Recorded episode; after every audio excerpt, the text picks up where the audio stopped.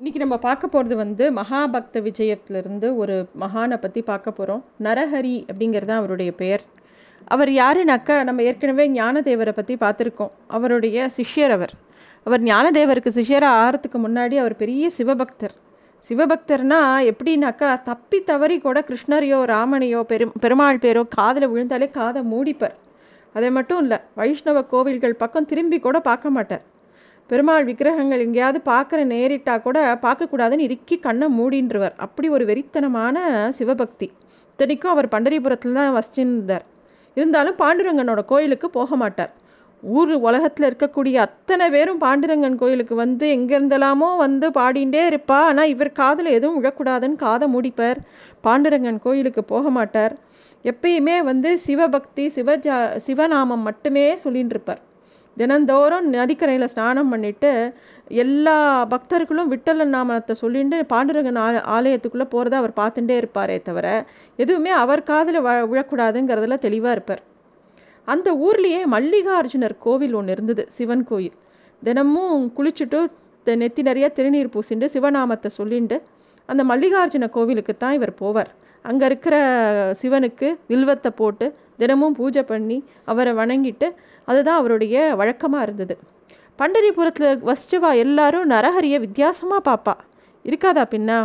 அத்தனை பேர் நூற்றுக்கணக்கான பேர் எங்கேருந்தெல்லாமோ புறப்பட்டு வந்து பண்டரிநாதனை சேவிக்கும்போது உள்ளூர்லேயே இருக்கிற ஒரு பக்தர் வந்து அந்த கோவிலுக்குள்ளேயே நுழைய மாட்டேன் அப்படின்னு தீர்மானமாக இருக்கிறவரை பார்க்கும்போது ஆச்சரியமாக இருந்தது எல்லாருக்கும்.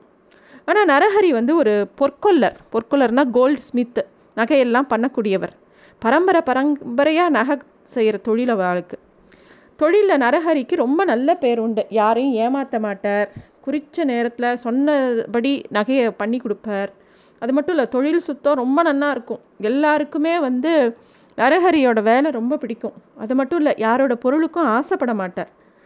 அதனால் தொழில் ரீதியாக அவருக்கு ரொம்ப நல்ல பெயர் இருந்தது. ஒரு சமயம் வெளியூர்லேருந்து ஒரு வியாபாரி பண்டரிபுரத்துக்கு வரார். பாண்டுரங்கனை வழிபட்டுட்டு அவர் வந்து பெரிய செல்வந்தர். ஆனால் அவருக்கு ஒரே ஒரு குறை இருந்தது. என்னென்னா அவருக்கு குழந்தையே இல்லை.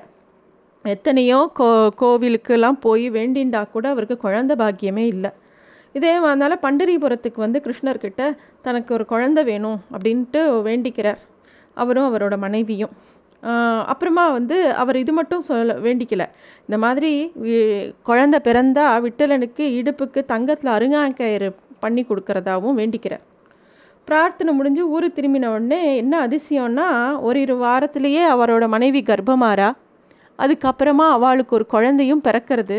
குழந்தை பிறந்த உடனே அவருக்கு ரொம்ப சந்தோஷமாக இருக்குது அவள் எதிர்பார்த்த மாதிரி கிருஷ்ணா மாதிரியே ஒரு நல்ல ஒரு அழகான ஒரு ஆண் குழந்தை பிறக்கிறது.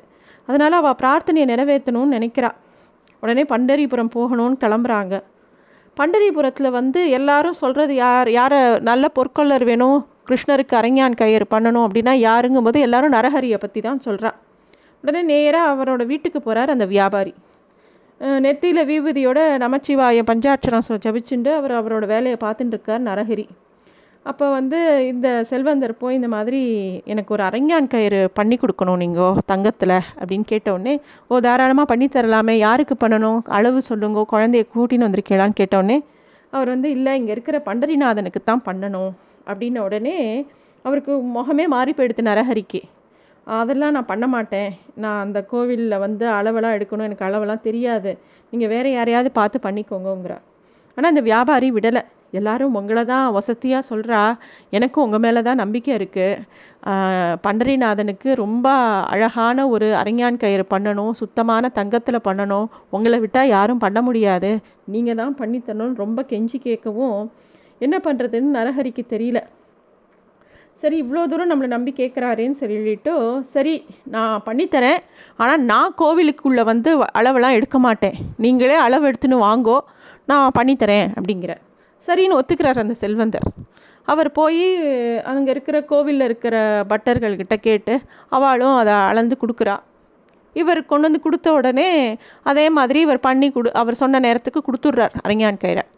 போய் பாண்டுரங்கனுக்கு போட்டு பார்த்தா பத்தவே இல்லை. கொஞ்சம் கம்மியாக இருக்குது உடனே அவர் வந்து திருப்பி எடுத்துகிட்டு வந்து இது பத்தலை இது வந்து கொஞ்சம் கம்மியாக இருக்குது இடுப்பு சுத்தளவு பத்தலைன்னொடனே நீங்கள் கொடுத்த அளவு தானே அப்படின்னு யோசிக்கிறார். சரி எடு அளவு எடுத்தவாளுக்கு அளவு எடுக்க சரியாக தெரியலையோ? அப்படின்னு நினச்சிட்டு சரி நான் சரி பண்ணி தரேன்னு சொல்லிவிட்டு இன்னும் கொஞ்சம் நீளமாக ஒரு ரெண்டு இன்ச் எக்ஸ்ட்ரா வச்சு அழகாக பண்ணி கொடுக்குறார். அவள் சொன்ன அளவை விட கொஞ்சம் கூட வச்சு பண்ணி கொடுக்குறார். சரி திருப்பி எடுத்துன்னு போய் போட்டு பார்த்தா தொட தொடன்னு அப்படியே இடுப்புலையே நிற்கலை அந்த அரங்கான் கயிறு. தொப்பு தொப்புன்னு கீழே விழருது.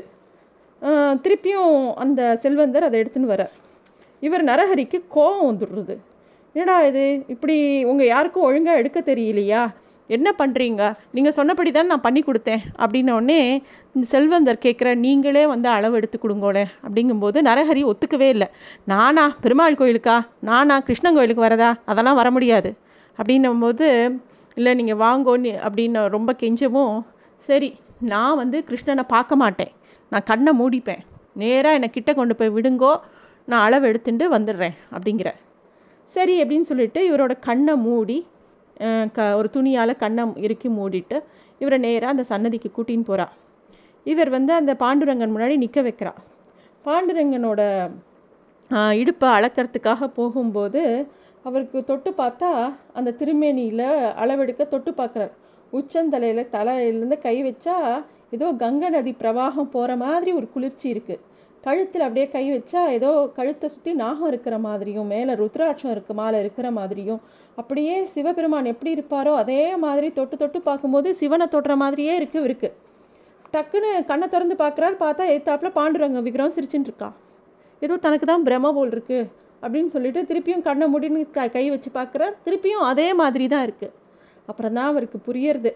பகவான் எல்லா எல்லாமே பாண்டுரங்கனுக்குள்ளே ஐக்கியமாக இருக்கா அப்படிங்கிற விஷயம் தெரிஞ்சு அன்னியிலிருந்து அவர் வந்து பண்டரிநாதன் மேலே நிறைய பாடல்கள் பாடி சிறந்த பக்தனாக இருந்து ஞானதேவருக்கு சிஷ்யனாக இருந்து அதுக்கப்புறமா நிறைய பாடல்கள் இயற்றினர். நரஹரி ஒரு முக்கியமான மகான். நன்றி.